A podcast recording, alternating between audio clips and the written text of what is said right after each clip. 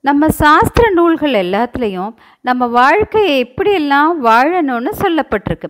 அந்த அதை விளக்குறதுக்கு நிறைய கதைகளும் சொல்லப்பட்டிருக்கு. அப்படி ஒரு கதையை இன்னைக்கு நம்ம பார்ப்போம். ஒரு ஊரில் ஒரு ராஜா இருந்தாராம். அவர் ரொம்ப சிறப்பாக தன்னுடைய நாட்டை ஆண்டுட்டு வந்தார். மக்கள் எல்லாரும் உழைச்சி நல்ல வாழ்க்கை வளங்கள்லாம் பெற்று சந்தோஷமாக வாழ்ந்துட்டு இருந்தாங்க. அந்த ராஜா தன்னுடைய நாட்டின் வழியாக போகிற யாத்ரீகர்களுக்காகவும் தன்னுடைய நாட்டிலேயே இருக்கிற பெரியவங்க ஆதரவில்லாதவங்களுக்காகவும் அவங்கெல்லாம் தங்கிறதுக்குன்னு ஒரு கூடம் கட்டியிருந்தார். அங்கே தினமும் அன்னதானம் போடுறது அவருக்கு வழக்கம். அப்படி ஒரு நாள் அங்கே அன்னதானம் நடந்துட்டு இருந்தது. அப்போது மேலேருந்து ஒரு கழுகு. அந்த கழுகு தன்னோட இரையான ஒரு நாகத்தை கீழே பார்த்துருச்சு. அது கீழே பறந்து வந்து அந்த நாகத்தை கொத்திட்டு அது மேலே பறந்து போயிட்டு இருந்தது.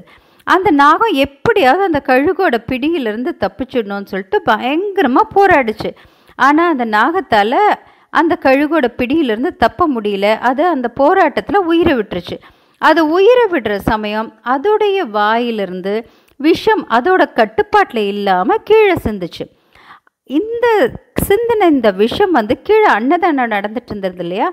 அப்போ ஒரு பெரியவர் சாப்பிட்டுட்டு இருந்த அந்த சாப்பாட்டில் அந்த விஷம் வந்து ஸ்- கலந்துருச்சு. யாருமே பார்க்கல. அது காற்றுல பறந்து வந்து விழுந்தது. யாருமே வந்து அதை பார்க்கல. பார்க்கக்கூடிய அளவுக்கு அது ஒரு பெரிய இதுவாக இல்லை. பார்க்கல. அதை சாப்பிட்ட அந்த பெரியவர் வந்து அவரோட உயிர் போயிடுச்சு. உயிர் போனோன்னே அந்த ஆன்மா மேலே யமலோகத்துக்கு போச்சு. எமலோகத்துக்கு போகணுன்னா அந்த சின்ன அந்த ஆன்மாவுடைய கணக்குகள் எல்லாம் பார்த்தா அந்த ஆன்மாவுக்கு இது நரக சொர்க்க கொடுக்கப்பட்டது. அதுக்கப்புறம் ரெண்டு நாளும் வந்து சித்திரகுப்தர் யோசிச்சுட்டே இருந்தார். இந்த பெரியவர் இறந்து போன பாவத்தை யார் கணக்கில் சேர்த்துறது அப்படின்னு சொல்லிட்டு யோசிச்சுட்டே இருந்தார். இவர் ரெண்டு நாளும் பயங்கர யோசனையில் இருக்கிறத பார்த்து யமதர்மர் கேட்டார் என்ன சித்திரகுப்தா என்ன பயங்கர யோசனையில் இருக்க ரெண்டு நாளான்னு? கேட்டார். அப்போ இவர் சொன்னார் இந்த மாதிரி இந்த பெரியவர் இறந்து போயிட்டாரு. இவரை கொன்ன பாவத்தை யாரோட கணக்கில் சேர்த்துறது? அப்படின்னு சொல்லி கேட்டார். கழுகோட கணக்கில் சேர்க்கலான்னா கழுகுக்கு வந்து தன் இரையை இப்படி தான் கீழே போயிட்டுருக்க உயிர்களை பிடிச்சு உண்பதுங்கிறது தான் அதுக்கு விதிக்கப்பட்ட விதி. அதனால் அது பாம்பை கொத்திட்டு போனதை ஒரு பாவ செயலாக சொல்ல முடியாது. அதனால் அதோட கணக்குலையும் இந்த பாவ கணக்கை சேர்த்த முடியாது. அப்போ நாகத்தோட கணக்கில் எழுதலாமான்னா நாகமோ இரையாகி போய் இறந்தே போச்சு. இறந்து போனதுக்கப்புறம் அதோட வாயிலிருந்து கட்டுப்பாடு இல்லாமல் அந்த விஷயம் கீழே சிந்துச்சு. அதோ உயிர் போராட்டத்தில் இருந்திருக்கு. அதனால் விஷத்தை கக்குனதுனால அது மேலேயும் அதை பாவக்கணக்கை போட முடியாது. அப்போ வேறு யார் கணக்கில் எழுதுறது? அந்த ராஜாவோட கணக்கில் எழுதலான்னா ராஜாவுக்கு இப்படி ஒரு சம்பவம் நடந்ததே அவருக்கு தெரியாது. அவர் எல்லாருடைய பசியையும் போக்கணும். யாத்ரீகர்களும் ஆதரவில்லாத பெரியவங்களும் நிம்மதியாக தங்கி இருக்கவும் உண்ணவும் உணவு கொடுக்கணும் அப்படிங்கிறனால தான் அவர் இந்த ஏற்பாடை பண்ணியிருந்தார். அதனால் அது வந்து ஒரு புண்ணிய செயல் தானே தவிர அது வந்து பாவக்கணக்கை எழுதுறதுக்கான செயல் இல்லை. இப்போ நான் யாரோட கணக்கில் இந்த பாவத்தை எழுதுறது அப்படின்னு சொல்லிட்டு சித்திரகுப்தர் யமதர்மர்கிட்ட கேட்டார். அப்போ யமதர்மர் சொன்னார் உனக்கே இதுக்கான விடை ரெண்டு நாளில் தெரியும். விடாத. அப்படின்னு சொல்லி சொன்னார். உடனே சித்திரகுப்தரும் அந்த விஷயத்தை அத்தோட விட்டுட்டார். ரெண்டு நாள் கழித்து என்னாச்சு? கீழே வந்து நாலு யாத்ரீகர்கள் நடந்து போயிட்டு இருந்தாங்க.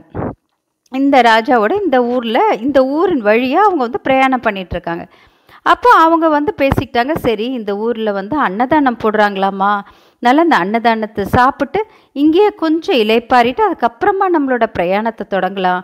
அப்படின்னு சொல்லிட்டு அவங்க தங்களுக்குள்ளே பேசிட்டு போயிட்டு இருந்தாங்க அப்போது அப்போ அன்னதான கூடம் இருக்கிற இடத்துக்கு வழி தெரியணும் இல்லையா? அதனால் அங்கே இருந்த அங்கே அவங்க அந்த சாலையில் பார்த்த ஒரு பெண்மணி கிட்ட கேட்குறாங்க ஏம்மா இங்கே எங்கேம்மா அன்னதானம் போடுறாங்க? அப்படின்னு சொல்லி கேட்குறாங்க அப்போ அந்த அம்மா சொல்கிறாங்க இதோ இப்படி தான் இந்த வழியில் போனீங்கன்னா நீங்கள் நேராக அந்த அன்னதானம் நடக்கிற இடத்துக்கு போயிடலாம். அப்படின்னு சொல்லிட்டு அத்தோடு சொன்னதோடு விடாமல் அந்த அம்மா என்ன சொல்கிறாங்க பார்த்துங்க ஒரு பெரியவர் ஒருத்தரை அந்த ராஜா விஷம் வச்சு கொண்டுட்டதாக சொல்கிறாங்க அதனால் நீங்கள் கொஞ்சம் ஜாக்கிரதையாக இருந்துக்கோங்க. அப்படின்னு சொன்னாங்களாமா அந்த அம்மா. இதை பார்த்துட்டு இருந்த சித்திரகுப்தர் முடிவு பண்ணினார் ஓ இந்த அம்மா மேலே தான் இந்த பாவக்கணக்கை எழுதணும் அப்படின்னு சொல்லிட்டு. ஸோ அந்த அம்மாவுக்கு வந்து சேர்ந்தது அந்த பாவக்கணக்கு. இந்த கதை நமக்கு உணர்த்துற நீதி என்னன்னா நமக்கு சம்பந்தம் இல்லாத நம்மளுக்கு நேரடியாக தெரியாத ஒரு விஷயம். அதாவது கண்ணால் காண்பதும் போய் காதால் கேட்பதும் போய் ஆராய்ந்து அறிவதே மெய் அப்படின்னு சொல்லுவாங்க. அப்படி நமக்கு சம்பந்தமில்லாத விஷயம் நமக்கு உண்மை எதுன்னு தெரியாத ஒரு விஷயம். மற்றவங்க சொல்கிறாங்கங்கிற ஒரே காரணத்துக்காக நாமளும் நம்ம பங்குக்கு அந்த செய்தியை இன்னும் பரப்பாமல் இருக்கணும். அந்த மாதிரி புரளி கிளப்பினா அந்த செயல்னால் ஏற்பட்ட பாவத்துக்கான பாவத்தில் ஒரு பங்கு நமக்கும் வந்து சேரும். அது நம்ம ரொம்ப சுலபமாக பிரபலங்களை பற்றியும் உறவினர்களை பற்றியும் ரொம்ப சுலபமாக அப்படியே விஷயங்களை சில தடவை பேசிடுறோம் இல்லையா? அதனால் இந்த மாதிரி விஷயங்கள் நாம் உண்மையாக பொய்யான்னு தெரியாத விஷயங்கள் நம்ம சம்பந்தப்படாத விஷயங்கள் நம்ம ஆராய்ந்து அறியாத விஷயங்கள் இன்னொருத்தங்க சொல்கிறாங்கங்கிறதுக்காகவே நம்மளும் சொல்லிகிட்ருக்குற அந்த பழக்கத்தை நம்ம விடணும். நமக்கு சம்பந்தமில்லாத விஷயங்களை பரப்புவதை நம்ம நிறுத்திக்கணும். மீறி அதை பண்ணினோன்னா அந்த செயல்னால் ஏற்படுற பாவத்தில் ஒரு பங்கு நமக்கு வந்து சேரும்.